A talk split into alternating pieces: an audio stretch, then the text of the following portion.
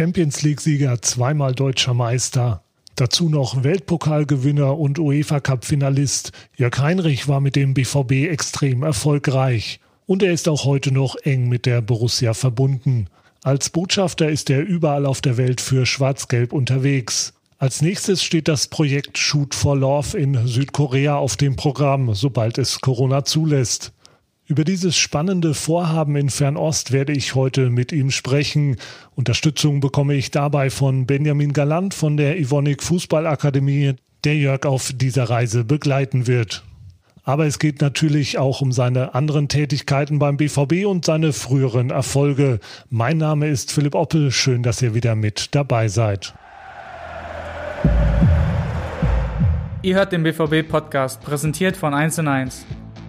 Mach mich hoch! So, so, so. so, so. 1 zu 0 für Köln! Wir haben grandios Saison gespielt. Ja, hallo Jörg, hallo Benny. Schön, dass ihr euch die Zeit genommen habt. Äh, Benny sitzt hier mir gegenüber mit sicherem Abstand natürlich und Jörg ist aber im heimischen Brandenburg.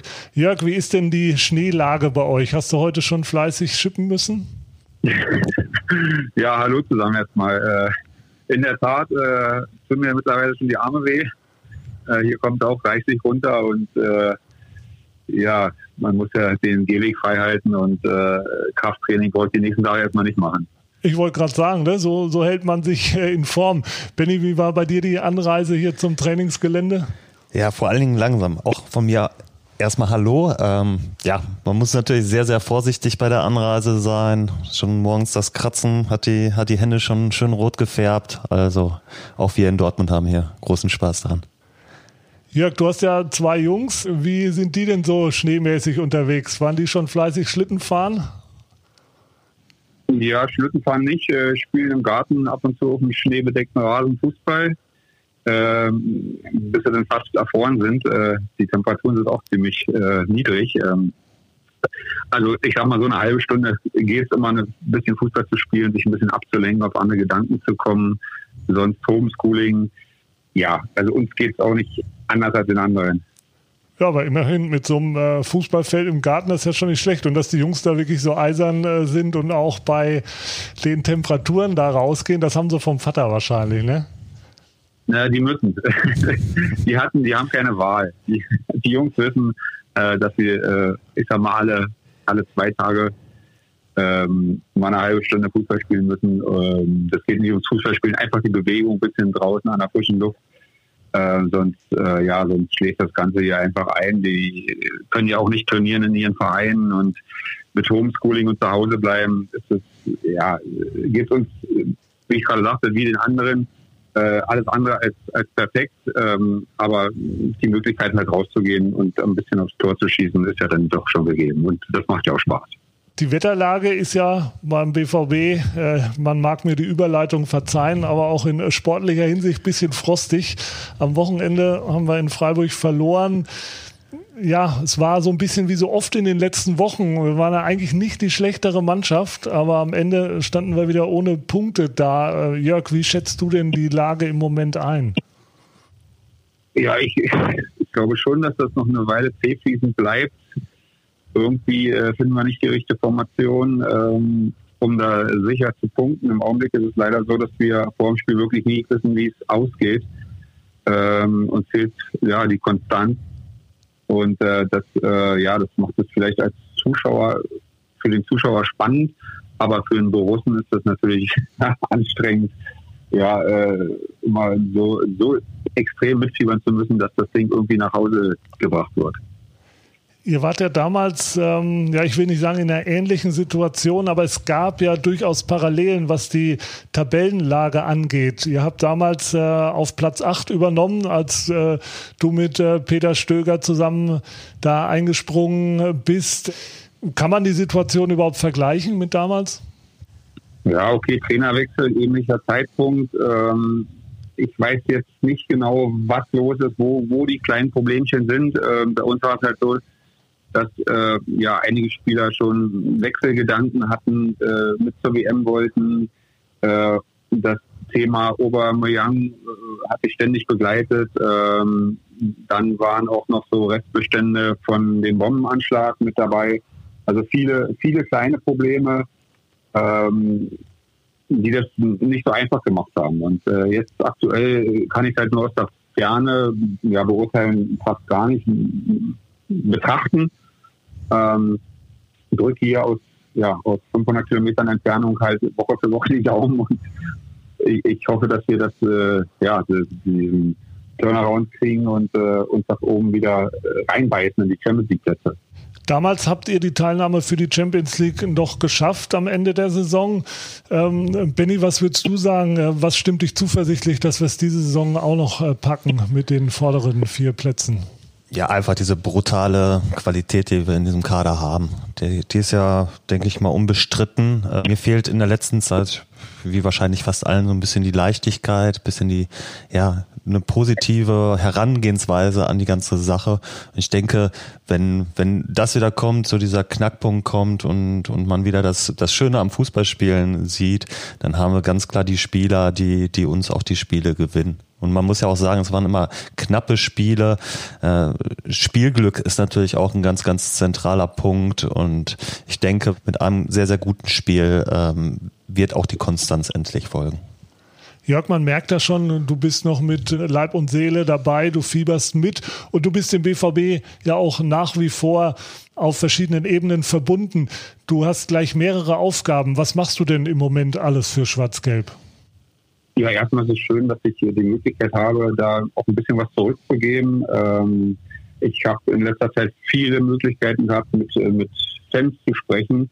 Äh, als aktiver Spieler äh, hat man die Zeit nicht, man man setzt sich damit eigentlich viel zu wenig auseinander. Jetzt hat man die Möglichkeit auch mal zu sehen, wie tickt so ein Fan, was ist dem, dem Fan eigentlich überhaupt wichtig. Und äh, das ist jetzt eine ganz andere Sichtweise für mich. Das ist schön, dass ich das äh, so erfahren kann und äh, da auch im Austausch bin. Und ähm, äh, darüber hinaus ähm, ja, gibt es äh, die Möglichkeit, äh, als, als BVB-Botschafter für Sponsoren, äh, Medien, etc. Äh, da zu sein, äh, aber auch in letzter Zeit jetzt als Trainer äh, im In- und Ausland und das hat angefangen, mir sehr viel Spaß zu machen. Und wenn ich dann so gute Jungs habe wie den Benny, der mir da auch viel Arbeit abnimmt, äh, macht das natürlich auch riesen Spaß. Und äh, ich freue mich auch auf die, auf die nächste Zeit äh, für den BVB unterwegs zu sein. Das Lob nimmt Benny bestimmt gerne mit. Wann habt ihr euch denn kennengelernt, Benny? Bei welcher Gelegenheit? Ja, ich kann das äh, Lob auch nur zurückgeben. Also es macht auch mir wahnsinnig viel Spaß, mit, mit Jörg zusammenzuarbeiten. Jörg und ich haben uns in, zum ersten Mal in Australien, war es meine ich, äh, kennengelernt, in Sydney. Da hatten ja. wir eine Kooperation mit dem Verein Marconi FC und haben da, ich glaube, zehn Tage lang ein Trainingsprogramm gemacht. Einmal für die Kinder vor Ort von Marconi FC, aber auch ähm, für die Trainer ein Programm gemacht, um die weiterzubilden. Und in dieser Zeit haben wir uns halt einmal auf dem Platz, aber auch neben dem Platz kennengelernt und ich würde einfach mal sagen, äh, waren uns auf Anhieb äh, sympathisch auf jeden Fall. Das läuft ja alles im Rahmen der BVB Ivonik Fußballakademie. Da gab es ja schon einige Projekte und jetzt steht noch ein sehr spannendes Projekt bevor. Eigentlich wäre es nächste Woche losgegangen oder in ein paar Tagen. Ähm, jetzt hat sich das Ganze aufgrund von Corona natürlich ein bisschen nach hinten verschoben. Äh, die Rede ist von äh, Shoot for Love, heißt das Ganze, ja. ähm, in Korea. Äh, Benny, vielleicht kannst du mal was dazu sagen. Was hat es äh, mit dem Projekt auf sich? Ja, es ist ein sehr spannendes Projekt. Wie du schon gesagt hast, findet das in Korea statt. Wir werden dort vor Ort ähm, eine Gruppe von U11-Spielern aus Südkorea auf sehr, sehr hohem Niveau ähm, trainieren. Die Spieler wurden zusammengescoutet im ganzen Land und kommen dann eben in Seoul zusammen, um diesen sogenannten World Class FC zu gründen. Oh, das ist ja schon mal, ein das ist schon mal eine Ansage. Ja, ähm, das Niveau soll auch sehr, sehr hoch sein. Wir kennen natürlich auch schon begnadete Fußballer aus Südkorea in äh, Europa, wenn man an Min Song denkt zum Beispiel. Also die Qualität ist durchaus vorhanden. Und ähm, Jörg und ich werden hinreisen und diese äh, Kinder über mehrere Wochen trainieren, auch bei Spielen äh, begleiten aber auch natürlich ganz, ganz viele Dinge neben dem Platz mit denen machen, ihnen auch ein bisschen die Kultur und die Philosophie des BVB natürlich weiterbringen. Das ist auch ein ganz, ganz entscheidender Punkt. Und ja, wir werden die ganze Zeit mit einer Kamera äh, verfolgt sozusagen, so dass das Ganze auch aufgenommen wird und ja, hoffentlich am Ende eine schöne Dokumentation dabei rauskommt. Ja, man muss dazu sagen, äh, die erste Staffel war ein voller Erfolg. Ähm, das hat äh, der frühere südkoreanische Nationaltrainer da übernommen, die Aufgabe, die ihr jetzt übernehmt. Und äh, waren insgesamt 20 Folgen und pro Folge waren bis zu einer Million Zuschauer. Also das ist schon ein Ding, was sehr populär ist in Asien. Ja, es könnte vorkommen, dass, dass Jörg und ich in Korea ähm, demnächst auf der Straße mal erkannt werden. Jörg, da musste Benny noch ein paar Tipps geben. Ne? Du genau. kennst das ja schon mit den Autogrammkarten, aber der Benny ist da, glaube ich, noch nicht so. Richtig, genau. ja, wir müssen Benny natürlich unbedingt in dieser Zeit vorher nochmal zum Friseur kriegen. Ne? Das ist äh, ganz, ganz eminent wichtig. Ja, das ist ja im Moment nicht ganz so einfach. Ne? Um nochmal auf Shoot for Love zurückzukommen. Ihr spielt ja dann auch gegen andere Teams. Ähm, was da vielleicht auch noch äh, wichtig ist zu erwähnen, das Ganze ist für einen guten Zweck. Also pro Treffer, den euer Team dann erzielt, äh, gibt's äh, Geld für wohltätige Zwecke. Also da würde ich sagen, ähm, wird die Trainingsarbeit äh, der Fokus auf die Offensive gelegt, oder Jörg? Attacke, wir greifen nur an. Wir, äh, wir viele Tore, ja, äh, ist auch gut im Nachwuchsbereich schaut man noch nicht ganz so auf Details. Also die Spiele gehen ja oft mit äh, vielen Toren aus. Ähm, da werden wir uns natürlich auch dran halten und äh, versuchen, da ein bisschen Geld einzuspielen, ganz klar. Ansonsten, was ist sehr wichtig? Du hast den Spaß schon angesprochen. Ähm, was macht man speziell mit Elfjährigen, damit die mit, mit Spaß, aber auch eben mit, mit Erfolg bei der Sache sind? Ja, erstmal ist es genau wichtig, dass, dass man diesen, diesen Spaß vermittelt. Das ist, da steht an erster Stelle, dass die Jungs nicht das Gefühl haben, äh, ja, jetzt ist das wie eine Schulstunde hier äh, und da muss was abgerufen werden. Also der Spaß, äh, der Faktor ist für mich ganz, ganz wichtig. Und äh, wenn wir das vermittelt kriegen, ähm, ich denke, dass wir innerhalb kürzester Zeit, wir beide als Trainer, äh, sehen, wie die Jungs ticken und ähm, ist, ist auch eine andere Kultur, muss man auch sagen. Ja, wir müssen dann schon erstmal ein paar Minuten uns die Jungs angucken, wie sind sie unterwegs, ähm, wie nehmen sie die Sachen auf aber ich glaube, dass wir da sehr flexibel sind und, und sehr schnell auf die Jungs eingehen können, dass man da auch äh, ja so, ein, so, eine, so eine Verbindung herstellen kann, wo die merken, Mensch, das sind äh, die die Trainer sind zwar älter als wir, aber oder sind nicht aus Korea, aber das, äh, das macht Spaß und äh, ich bin gern hier auf dem Platz. Jetzt sind das wirklich äh, die ganz Jungen, also die Elfjährigen, mhm. mit denen ihr da zu tun habt. Jörg, du hast ja auch das Vergnügen, mit den etwas routinierteren, so nenne ich sie jetzt mal, zusammenzuarbeiten beim äh, Legendenteam. Da bist du ja Trainer äh, des Legendenteams. Ähm, Im Moment war auch Corona-bedingt schon äh, länger kein Spiel mehr leider. Was ist denn da das, das Spannende an der Tätigkeit mit den äh, ganzen alten Haudegen? Ja, schön ist natürlich, dass man sich jetzt nach vielen, vielen Jahren in regelmäßigen Abständen immer wieder treffen kann. Die Jungs sind auf der ganzen Welt verstreut. Äh, teilweise äh, sind Anreisen über anderthalb Tage nötig, um sich dann wirklich zu treffen und das nehmen die Jungs in Kauf. Ähm, wir sind unterwegs gewesen, zum Beispiel in Hongkong. Ich, ich glaube, da sind äh, wirklich, wir waren vier Tage in Hongkong und, und die Jungs aus Brasilien waren auch vier Tage im Flieger ähm, nur um dabei zu sein. Ähm, also da merkt man schon mal, was das für so für eine Verbindung hat, diese diese schwarz-gelben Farben, äh, was die Jungs da äh, alles möglich machen, um dabei sein zu können. Ähm, das, das ist eine sehr schöne Geschichte, ähm, dass man wirklich alte, verdiente Spieler äh, wieder treffen kann. Für Borussia am besten noch, wie du schon sagtest, wenn man dann spielt, äh, versucht die Spiele zu gewinnen. Das ist dann auch meine Aufgabe.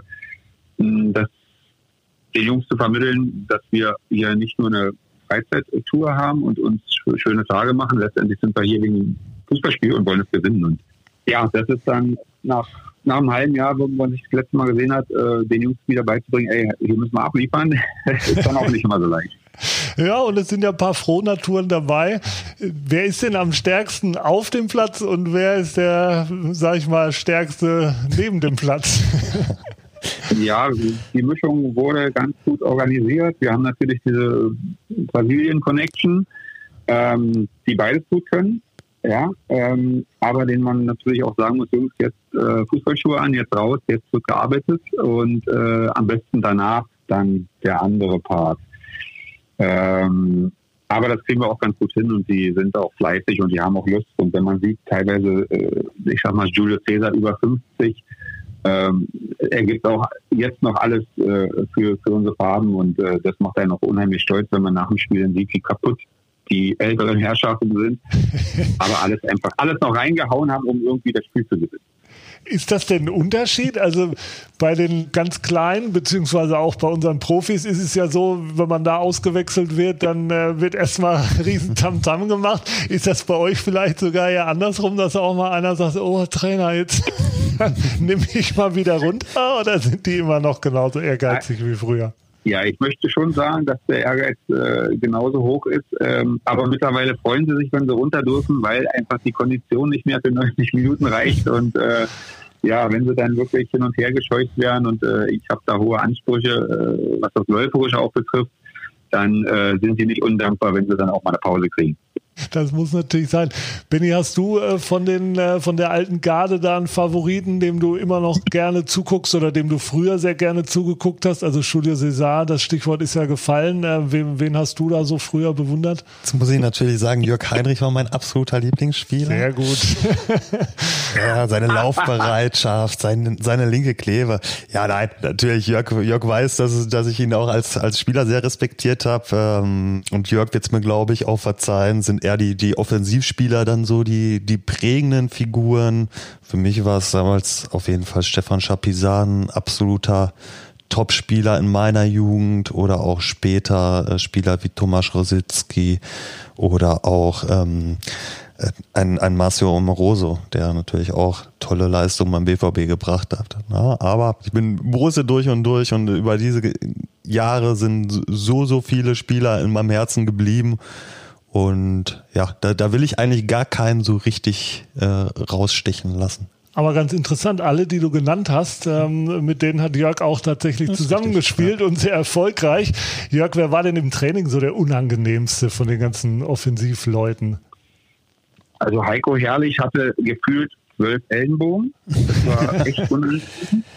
Den hast du immer in, irgendwo hast du immer einen Knochen im Gesicht, in, in, in den Rippen gehabt. Also wenn, wenn, wenn wirklich das Trainingsspiel gegen Heiko Herrlich oder Heiko war in einer anderen Mannschaft, dann, ja, dann habe ich halt gesehen, dass ich äh, entweder auf der anderen Seite spiele oder Sicherheitsabstand. Also der war echt, das war wirklich fies, äh, weil ja so viel Knochen und immer schmerzhaft und ich glaube, Heiko hat das auch gar nicht mitbekommen.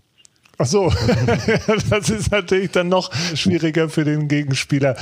Du hast ja wirklich äh, viele Titel mit dem BVB geholt, warst extrem erfolgreich. Das wollen wir natürlich hier auch noch mal ein bisschen vertiefen. Ich würde gerne auch noch mal ganz zurückgehen. Was, was ich interessant finde, du kamst von der, von der zweiten Liga in der damaligen DDR in die Oberliga Nord zu den äh, Kickers Emden. Das ist ja doch auch ein ziemlich kurioser Wechsel. Wie ist das denn damals zustande gekommen?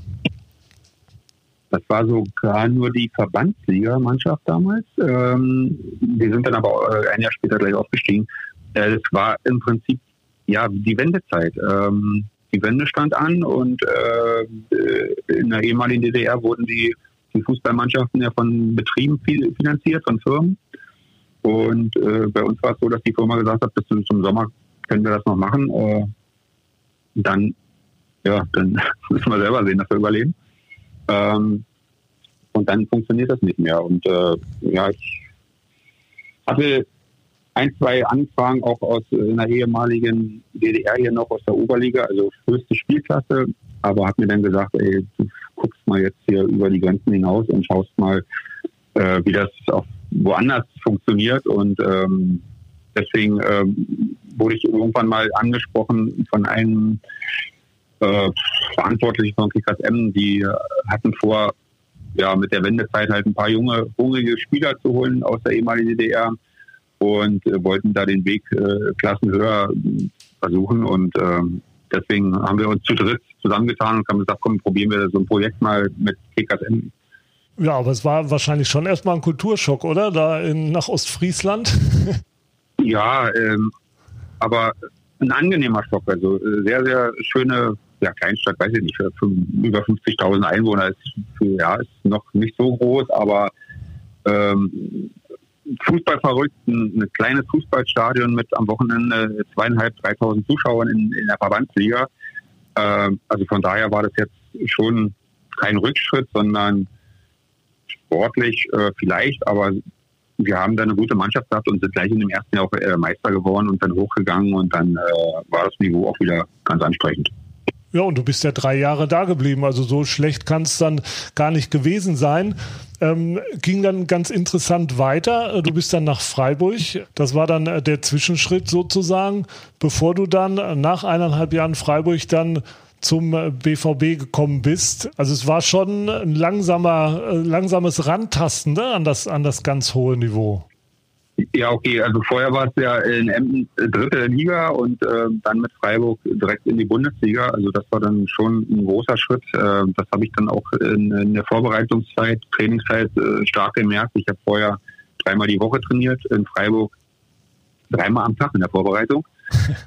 Und äh, das hat mein Körper dann ganz, ganz schnell gemerkt, dass das ein anderes Niveau ist. ähm, aber das Schöne ist, nach so einer äh, Vorbereitung, irgendwann ist die Kraft da und die Schmerzen sind weg und auf einmal kann man laufen. Und ähm, ich wusste für mich, dass das dass die alle nicht so viel besser sein können als ich. Also da weiß nicht, wo, da, wo ich das Selbstvertrauen her hatte. Ähm, aber ich, ich, ich wusste, dass das funktionieren kann und ähm, bin da voller Selbstvertrauen nach Freiburg gegangen und äh, hatte ein bisschen Glück, dass die auf der Position dann auch äh, ja nicht so richtig was hatten und ich dann auch gleich spielen konnte. Und es ging ja da auch gleich super erfolgreich los. Ihr wart Dritter im ersten Jahr. Ne? Das ist für Freiburger Verhältnisse ja, ja, ich würde mal sagen, fast die Meisterschaft. Ähm, und es ging ja weiter steil nach oben. In deinem ersten Jahr Borussia ähm, du kamst zur Winterpause damals, 95, 96, auch gleich direkt einen Titel. Also das ging dann äh, schon rasant bergauf. Wie hast du da so die ersten äh, Wochen, Monate beim BVB wahrgenommen? Ja, ich bin ja nicht in einem NLZ Nachwuchsleistungszentrum groß geworden. Ähm, ich bin erst mit 24 in die Bundesliga und habe mir dann auch gesagt, ich habe eigentlich gar keine Zeit mehr zu warten. Also ich muss wirklich Vollgas geben, äh, wenn ich was erreichen will.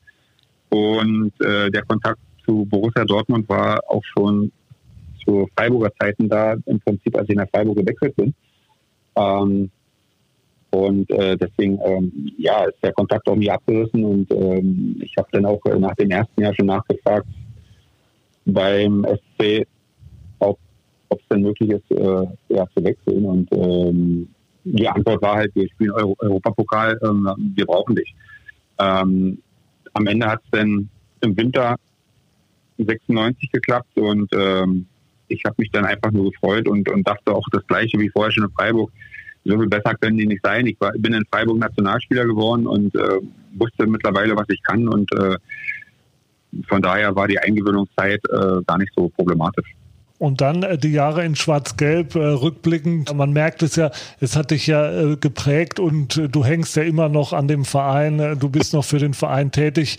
Also ich glaube, das war schon die Station, die dich am meisten geprägt hat. Ne? Ja, also man hat ja das Gefühl dann auch irgendwo nicht nur sportlich, sondern auch privat angekommen zu sein, so ein, so ein zweites Zuhause. Das war einfach mein Gefühl. Ich habe gedacht, hier also wird so Fußball gespielt oder Fußball gearbeitet, wie ich mir das vorstelle ähm, da gehöre ich hin und äh, da kann ich auch am besten zeigen, was ich kann und äh, deswegen ähm, ja, hat das so gut miteinander harmoniert. Kannst du dich, Benny, noch an eins, äh, an ein Spiel von Jörg erinnern oder an eine, an eine Zeit, die dir besonders in Erinnerung geblieben ist? Ja, das war gerade die Zeit Ende der 90er. Also, also gerade was, was Jörg angeht, ist mir sein unglaublicher Arbeitsethos einfach äh, in Erinnerung geblieben. Das hat man nämlich äh, bei jedem Spiel gesehen, völlig unabhängig vom Gegner, völlig unabhängig vom Wettbewerb. Jörg Heinrich hat immer alles gegeben, was Laufbereitschaft, Zweikampf, Engagement angeht. Und dazu hat er ab und zu auch mal, ist ihm mal einer abgerutscht, äh, ist aber auch mal eingeschlagen. Nee, technisch hat er natürlich auch seine Fähigkeiten gehabt, sonst äh, wäre er kein Nationalspieler geworden am Ende des Tages und hätte äh, auch nicht so, so riesige Erfolge gehabt. Ich meine, das ist ja auch nicht nur in, in, in Deutschland aufgefallen. Am Ende des Tages äh, ist er dann auch zu einem italienischen Spitzenclub damals gewechselt äh, und man muss es auch einordnen können. Äh, Ende der 90er war die Serie A ungefähr das, was die Premier League heute ist. Ne? Also das war auch schon mal nochmal ein sehr, sehr beeindruckender und großer Wechsel. Ja, und teuerster Transfer äh, der Bundesliga-Geschichte, ja. Jörg. Ne? Das war schon spektakulär damals. Borussia war ja so ein bisschen angewiesen auf die Transfererlöse. Die Zeit in Italien war sicherlich auch nochmal spannend. Ne? Deine erste Station dann im Ausland. Was hast du da noch so äh, mitgenommen oder gelernt, so außerhalb des Platzes vielleicht auch? Ja, ich habe das Glück gehabt, unter Giovanni Trapattoni in Florenz trainieren zu dürfen. Ähm, und äh, wenn man mit ihnen zusammenarbeitet, bleibt am Ende mehr hängen als das eine Interview. Flasche leer. ja, also das war äh, schon hochinteressant. Äh, damals Nacho, Abwehrriegel, äh, Einzelführung nach Hause bringen. Ähm, ich war ja gar nicht so gepolt. Ich habe eigentlich immer nach vorne spielen wollen. Und äh, oft war es so, dass das dann wirklich an der Linie äh, der Müster im Anzug stand und mit Fußballschuhen, auch geil. Ähm, und mich dann ja in der 70. als Beispiel 1-0-Führung immer fast festgehalten hat, weil ich auf dem Weg nach vorne war und hat gesagt, Jörg, da finden wir 1-0. Äh, wir gewinnen schon und brauchen jetzt kein 2-0 mehr. Also das war so für mich sehr prägend und so wurde auch trainiert. Ähm, oft so 11 gegen 0, also wirklich taktisch, ja, also taktisch Taktik bis zum geht nicht mehr, äh, bis fast zum Erbrechen, dass wirklich jeder weiß, wo es stehen hat und die Räume schließt und und äh, also das war schon sehr interessant und äh, natürlich auch drumherum neben dem Platz Florenz wunderschöne Stadt. Wer noch nicht da war, der sollte sich das mal antun. Also da habe ich das erste Mal mitbekommen, dass es auch außer Stadien und Flughäfen noch andere Sachen in, in, in Städten gibt. Ja, ist ja wirklich eines der schönsten äh, Städte der Welt. Ich denke, das kann man ohne Übertreibung sagen. Ähm, du bist dann wieder zurückgekommen äh, zum BVB. Jetzt haben wir fast so ein bisschen die Champions League unterschlagen. Ne? Die, ja, jetzt, wenn wir jetzt chronologisch äh, vorgehen, äh, sollten wir natürlich nicht. Der größte Erfolg der Vereinsgeschichte. Da wollen wir natürlich auch noch mal ein Sätzchen drüber verlieren. Ist das auch im Nachgang jetzt noch der Titel, wo du sagst, ja, äh, mit dem verbinde ich am meisten oder das, was dir noch am meisten in Erinnerung geblieben ist? Ja, also meine beiden Söhne, die äh, spielen ja auch FIFA.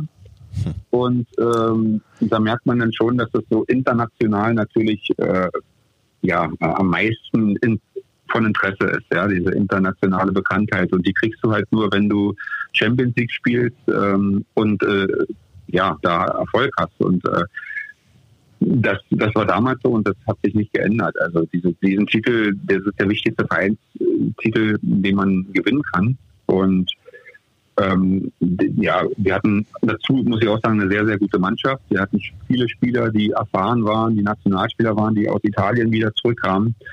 Ähm, und äh, das hat uns sicherlich auch geholfen, äh, da eine Rolle zu spielen, obwohl wir dann im Finale auch Außenseiter waren, was uns am Ende vielleicht auch den Sieg gebracht hat. Äh, ich glaube schon, dass Juve uns komplett unterschätzt hat.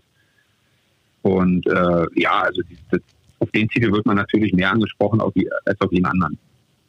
Ja, gerade im Ausland, du hast es ja angedeutet, ne, dieses Renommee, da können, glaube ich, alle Kids auf der Welt was äh, damit anfangen.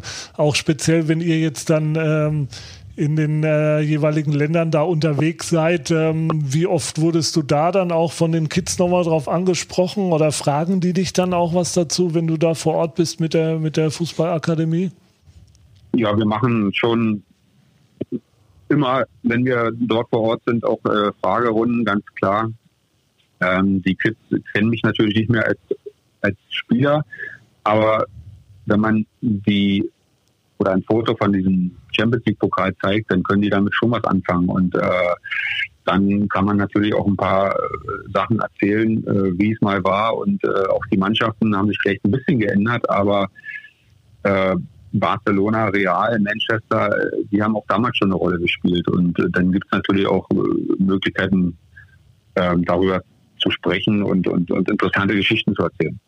Benny, wie ist das dann? Da merkst du dann auch, dass dann die Augen der Kinder größer werden und die dann ganz genau zuhören, wenn man einen Champions League-Sieger an der Seite hat? Auf jeden Fall. Also wenn die Kinder das erstmal realisiert haben, dann ähm, ist die Aufnahmefähigkeit, sage ich mal, bei denen bei, bei mindestens 100 Prozent. Ne? Also dann sind sie natürlich, sitzen da mit großen Augen und saugen quasi alles auf, was, was der Jörg dann in dem Fall auch sagt. Was, was ich aber auch für, für sehr, sehr wichtig äh, erachte. Ne? Also sich auch die richtigen richtigen äh, Vorbilder zu suchen, ist für die Kinder, glaube ich, eine ganz, ganz entscheidende Sache. Und ja, da, da kann man auch einfach aus der Biografie, die hast du ja vorher auch schon äh, genannt von Jörg, sehr, sehr vieles lernen. Ne? Ja, dann äh, sind wir mal gespannt, wie das Projekt jetzt da in Asien weiter voranschreitet. Ähm, wir hoffen natürlich für euch, dass ihr dann irgendwann ähm, Richtung Asien aufbrechen könnt. Ähm, es war ja geplant für Ende Februar. Wann ist es jetzt angedacht? Also wir gehen davon aus, dass wir im Mai das, das Projekt umsetzen können und vor Ort sein können. Ja. Jörg, für dich dann auch ähm, mal wieder eine Reise, wenn das alles klappt. Wie sehr freust du dich drauf? Ja, mittlerweile sitze ich jetzt hier fast ein Jahr zu Hause. Äh, man macht immer noch morgens den Fernseher an und schaut, ob es Neuigkeiten gibt. Äh, Neuigkeiten, bessere Neuigkeiten. Ähm, noch hat es nicht richtig funktioniert. Natürlich freue ich mich, äh, wenn ich hier dann auch mal rauskomme und, und was machen kann und auch vielleicht mal wieder einen grünen Fußballplatz sehen kann mit ein bisschen besseren Temperaturen. Das sind so, ja, das sind so meine Wünsche und Träume für die nächste Zeit. Wobei wir natürlich hoffen, dass bis Mai hier bei uns dann auch das schöne Weiß, was wir im Moment da hier sowohl in Dortmund als auch in Brandenburg da äh, genießen dürfen, dann vielleicht auch weggeschmolzen ist. Aber ja, wie auch immer, wir hoffen natürlich das Beste. Äh, Jörg, schön, dass du dir die Zeit genommen hast. Wir hoffen, dass wir uns auch bald mal wieder in Dortmund dann über den Weg laufen. Benny, auch äh, an dich natürlich vielen Dank, dass du dabei warst. Wir hören uns natürlich nächste Woche mit der nächsten Folge Folge von unserem Podcast wieder. Bis dahin, macht's gut. Dankeschön. Danke auch. Ciao. Das war's schon wieder. Hat's euch gefallen? Dann abonniert doch unseren Podcast bei dieser, Spotify, Apple oder Google und schickt uns eure Kommentare an podcast.bvb.de. Danke und bis bald.